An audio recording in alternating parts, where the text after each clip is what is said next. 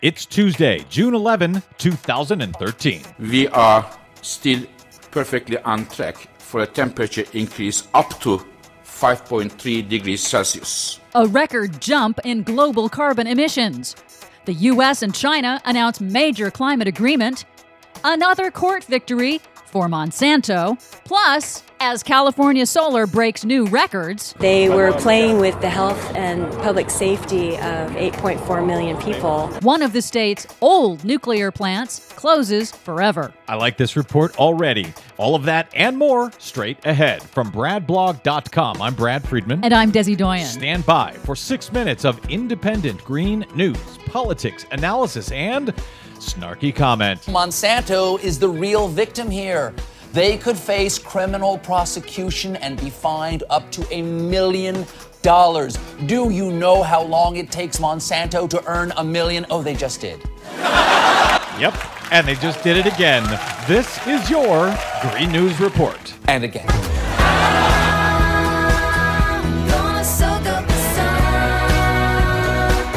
Okay, Desi Doyen, I know you've got a lot of pretty big news to get to today, so I'm shutting up and letting you have at it. What do you have for us? Well, first, global carbon dioxide emissions jumped 1.4% in 2012. That's the fastest increase on record, according to a new report from the UN's International Energy Agency. While it may not seem like much, the IEA says that if that rate of emissions continues and no action is taken, by the year 2100, that CO2 buildup in the atmosphere means global temperatures could exceed the international target of limiting the rise to just 2 degrees Celsius relative to pre industrial times. That's according to Fatih Birol, the IEA's chief economist. We are still perfectly on track for a temperature increase up to 5.3 degrees Celsius.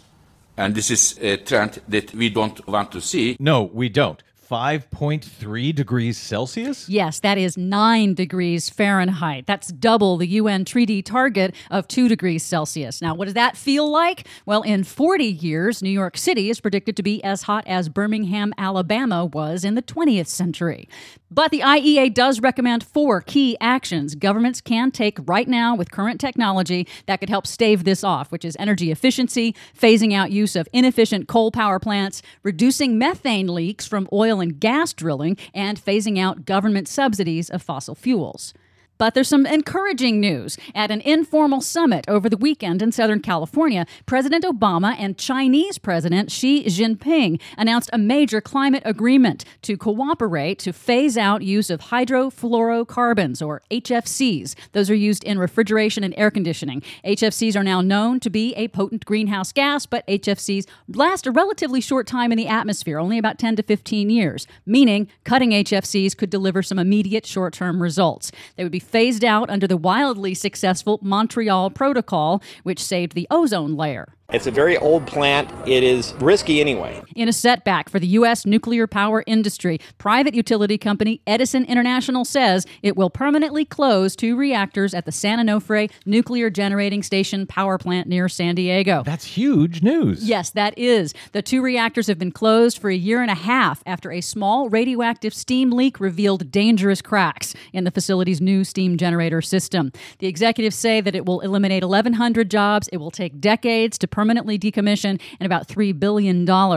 But meanwhile, some extra good news. California's electric grid operator says solar power generation in the state reached a record high on Friday afternoon, generating almost the equivalent of the maximum power output of San Onofre. That is good news. Two pieces of good news, and not just because that San Onofre plant is the closest one to us here at the Green News Report. So I'm delighted to hear that shut down. I'm delighted to hear solar is going very well in California. In fact, it was the best first quarter for the American solar industry ever. Yeah, but it's just a boutique energy. That's what they told me on Fox News. So what else you got? Well, Germany generated 40% of their peak power demand using solar last week. Yeah, but Fox News told me Germany gets a lot more sunshine than the U.S. The United States simply hasn't figured out how to do solar. You look at the country of Germany, it's working out great for them. What was Germany doing correct? Are they just a smaller country that made it more They're a smaller country and they've got lots of sun, Right. right? They've got a lot more sun than we do. Yeah, they're crazy. And wrong. Finally, another court victory for Monsanto. An appellate court has thrown out a lawsuit from organic growers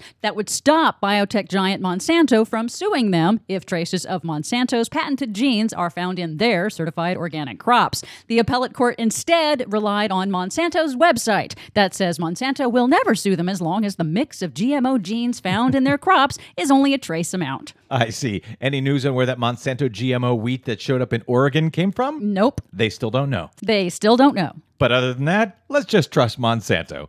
For all of those stories and more, please check out our website at greennews.bradblog.com. Don't forget, you can download us anytime via iTunes, Stitcher, or the TuneIn Radio app. Find us and like us on the Facebook and follow us 24 7 on the Twitters at Green News Report.